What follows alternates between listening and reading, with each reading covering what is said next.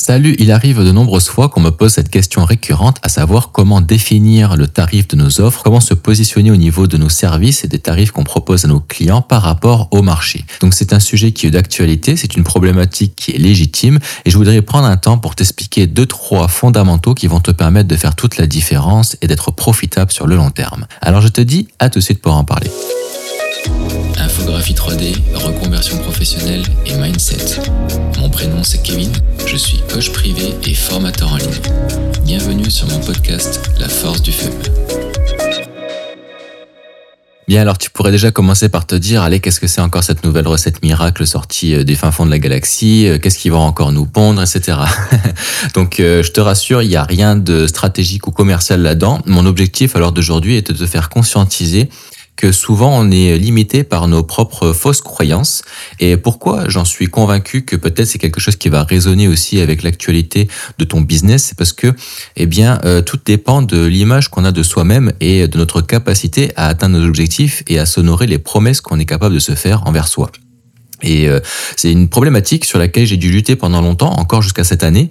C'est pour ça que j'ai fait appel justement à un coach en affaires. Et donc tout ce que je mets en avant sont aussi des choses que j'ai vues et dont j'ai été témoin qui fonctionnent et que je mets en application depuis un certain nombre de temps. Et je vois en fait le bénéfice que ça m'apporte. Alors je me suis dit plutôt que attendre, eh bien d'avoir réussi, d'avoir une grosse notoriété, une grosse visibilité pour mettre ça en avant, bah, je vais déjà commencer à t'en parler parce que déjà bah, d'une part tu vas voir de par mon évolution que ça fonctionne et aussi parce que bah, j'estime qu'il n'y a pas de temps à perdre pour véhiculer les bonnes informations lorsque j'en suis convaincu.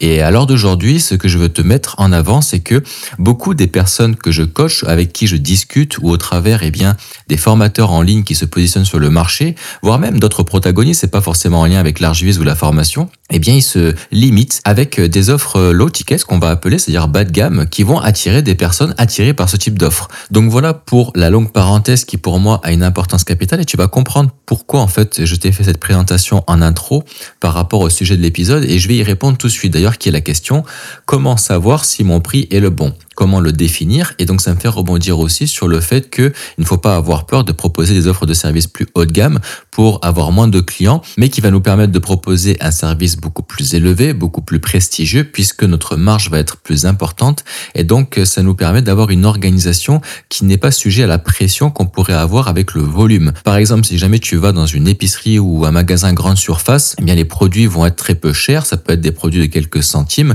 mais il va falloir en vendre énormément en quantité pour euh, rattraper finalement le faible profit que tu te fais sur la mise en boîte, la gestion finalement en fait de la denrée alimentaire, euh, la production, etc. Donc toute la manutention qu'il peut y avoir autour, tout ça c'est à payer et au début en fait tu es obligé d'avoir une trésorerie pour pouvoir générer finalement euh, la mise en commercialisation.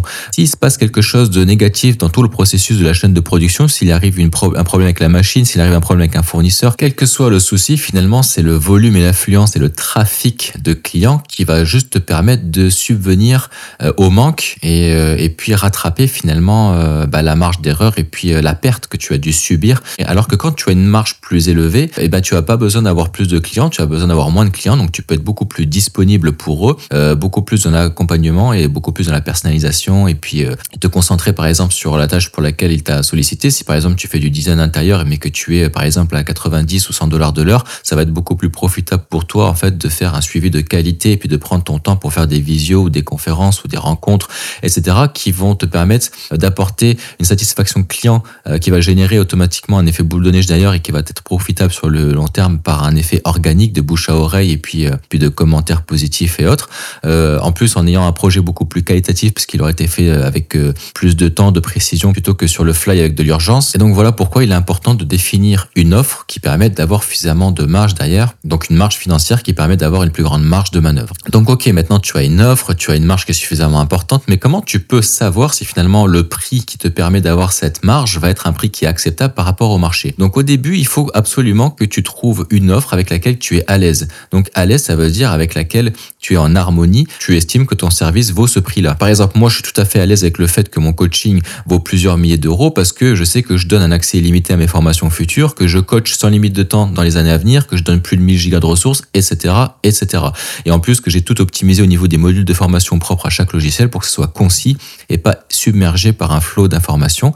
Donc je me concentre sur le résultat à atteindre de sorte à ce que les personnes puissent atteindre un résultat rapidement et qu'en plus, eh bien, si elles veulent changer d'objectif ou bien alors qu'elles veulent avoir des aides suite à des problématiques qu'on rencontre toujours derrière son écran et qui sont indépendantes de notre volonté ou de la formation à proprement parler, comme par exemple des soucis informatiques, des problèmes techniques, savoir quel composant acheter, euh, pourquoi ça marche pas, bah, c'est dû à, cause de telle mise à jour, on va regarder ensemble pourquoi ça fonctionne pas. Enfin, toutes ces choses, en fait, euh, pour lesquelles on perd du temps au quotidien en productivité, puis des fois on n'arrive pas à suivre une formation ou un coaching, bah, c'est, ce sont des choses que j'ajoute en plus. Donc, je suis à l'aise avec les prix que je propose parce que je sais que, comme me l'a dit, eh bien, euh, Jean-Philippe dernièrement et puis d'autres personnes, ton coaching, je devrais pas te le dire, mais il est beaucoup moins cher que toute la plus-value que tu apportes, ne serait-ce que par la découverte et la maîtrise de dessin grandeur. J'ai gagné énormément en profit. Et, et donc, c'est ça le but. C'est que la personne, une fois qu'elle est en train de vivre le service, elle se dit, OK, j'en ai pour plus que mon argent. C'est pareil que ma copine, par exemple, qui a un taux horaire plus élevé que la plupart des designers dans sa localisation, dans son domaine, eh bien, euh, les clients au début disent, ah ouais, c'est cher. Puis en fait, quand ils arrivent et qu'ils voient les plans techniques, ils disent, ah oui, OK, d'accord, euh, je comprends, c'est précis. Il y a énormément euh, de richesse en termes d'informations. Les mesures sont précises. Il y a carrément un plan d'ébénisterie qui est en lien avec le fait qu'elle était cuisiniste.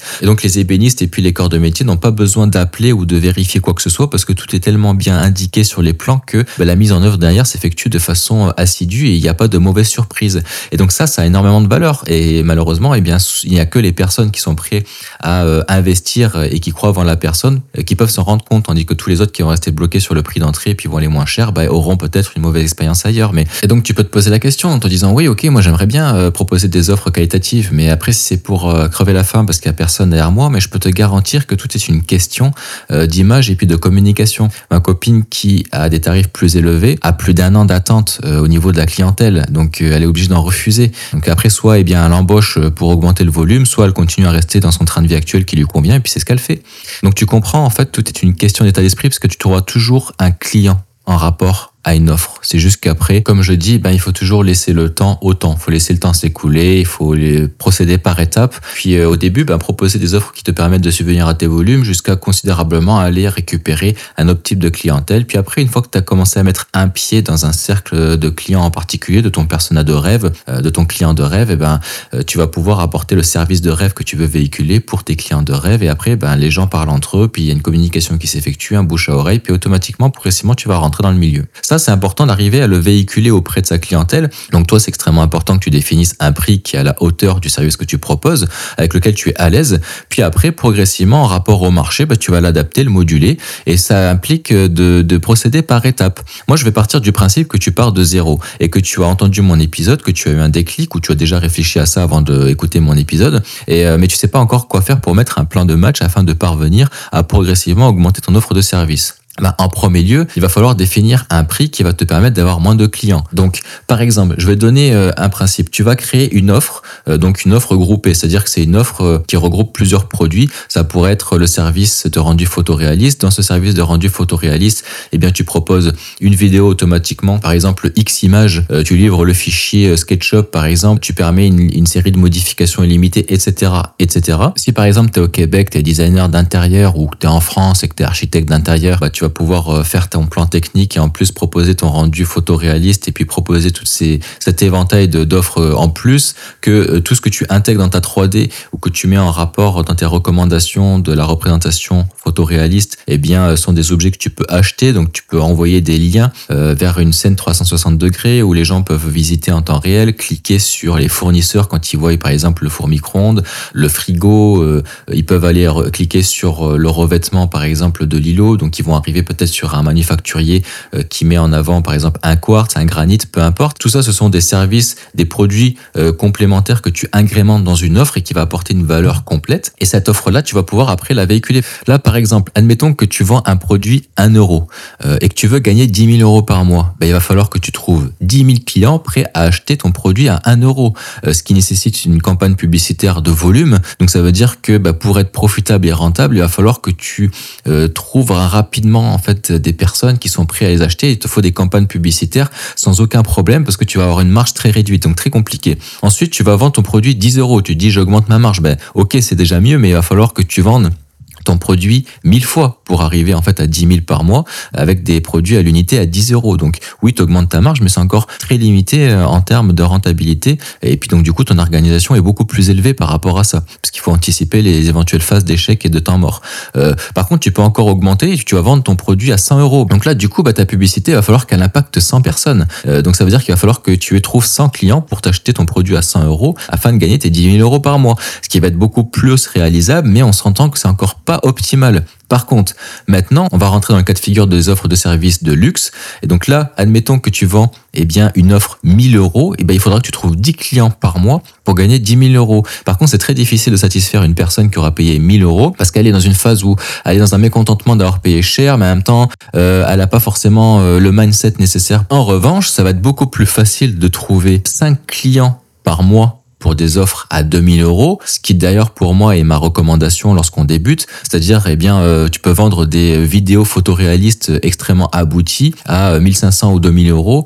Euh, tu peux proposer par exemple en fonction de certain nombre de minutes ou un certain nombre de séquences, et, euh, donc ça va être beaucoup plus facile d'en vendre 5 par mois pour gagner 10 000 euros. Alors même que tu en vendrais que 2 par mois, ça te ferait 4000 euros par mois, ce qui est tout à fait rentable pour arriver en fait à obtenir le résultat escompté d'un point de vue financier. Ton offre 5000 euros, ça va être beaucoup plus simple d'en trouver deux par mois euh, pour vivre avec 10 000 euros ou d'en trouver qu'un seul par mois pour vivre avec 5 000 euros, ce qui est tout à fait rentable. Donc, c'est-à-dire tu as 30 jours pour trouver un client et faire sa réalisation. Euh, ça va être plus facile de le trouver parce qu'il en existe des personnes qui ont l'argent, qui sont prêts à payer ça et puis qui veulent passer par toi parce que tu as une caractéristique particulière, tu as un mojo en particulier. Donc, c'est cela que tu veux cibler. C'est pas les personnes, c'est pas ces personnes-là qui sont habituées à payer des formations à 100 euros ou qui sont habituées à payer des prestations euh, de dizaines ou des choses comme ça à 100 euros via IKEA ou des choses comme ça. Bien que ça peut arriver que ces personnes-là qui sont habituées à payer en fait des choses bas et qui ne pensaient pas être prêts à investir dans un truc haut de gamme se rendent compte qu'en fait c'est quelque chose qu'ils doivent tester parce qu'ils en ont marre de toujours essayer d'enchaîner les véhicules qui leur permettent pas d'atteindre leurs objectifs, donc enchaîner les déceptions.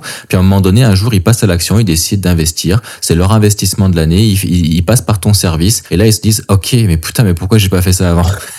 Donc euh, il faut aussi être capable de les sensibiliser, mais ce sera pas forcément eux que tu vas privilégier parce que tu perdre de temps à essayer d'expliquer quelque chose alors que normalement ils doivent venir à toi parce qu'ils en sont convaincus. Donc ça prend aussi de mettre un processus par phase d'entonnoir qui permet en fait de garder uniquement les personnes avec qui tu veux travailler. C'est pour ça que moi par exemple, eh bien j'effectue avec un système de candidature pour que les personnes euh, me fassent part de leur détermination, de leur projet. Et donc là, ça me fait venir sur le point le plus essentiel et c'est pour ça que je le garde sur la fin, c'est il faut se concentrer sur le résultat et pas sur le contenu. C'est-à-dire créer une offre simple, c'est-à-dire facilement compréhensible pour son client, son persona type, et lui faire comprendre que le prix qu'il va payer, c'est en rapport à un résultat. Tu vas lui permettre d'arriver à ce résultat-là et de façon plus rapide que si jamais il avait continué à le faire de son côté tout seul ou en passant par des petits trucs gratuits par-ci et là, des tutoriels ou des choses comme ça. Et, euh, et ça, c'est extrêmement important à mettre en avant parce que les gens te payent pour un résultat, ils te payent pas pour un contenu. Le contenu, ils vont le découvrir au fur et à mesure en fait. Ils vont découvrir en fait que c'est qualitatif plutôt que vouloir charger avec euh, plein d'informations.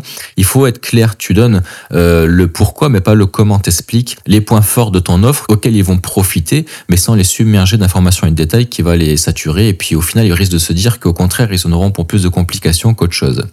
Donc voilà pourquoi il était important pour moi de prendre un temps de t'expliquer ça. Et je pense qu'il fait partie des épisodes les plus importants de tout mon podcast, puisque si jamais eh bien, tu es en mesure de les mettre en application et de les conscientiser avec une bonne méthodologie, eh bien, tu vas être capable d'être profitable dans ton business. Voilà, j'espère que c'est quelque chose qui a résonné en toi. Et puis je te dis à la prochaine pour l'épisode suivant. Salut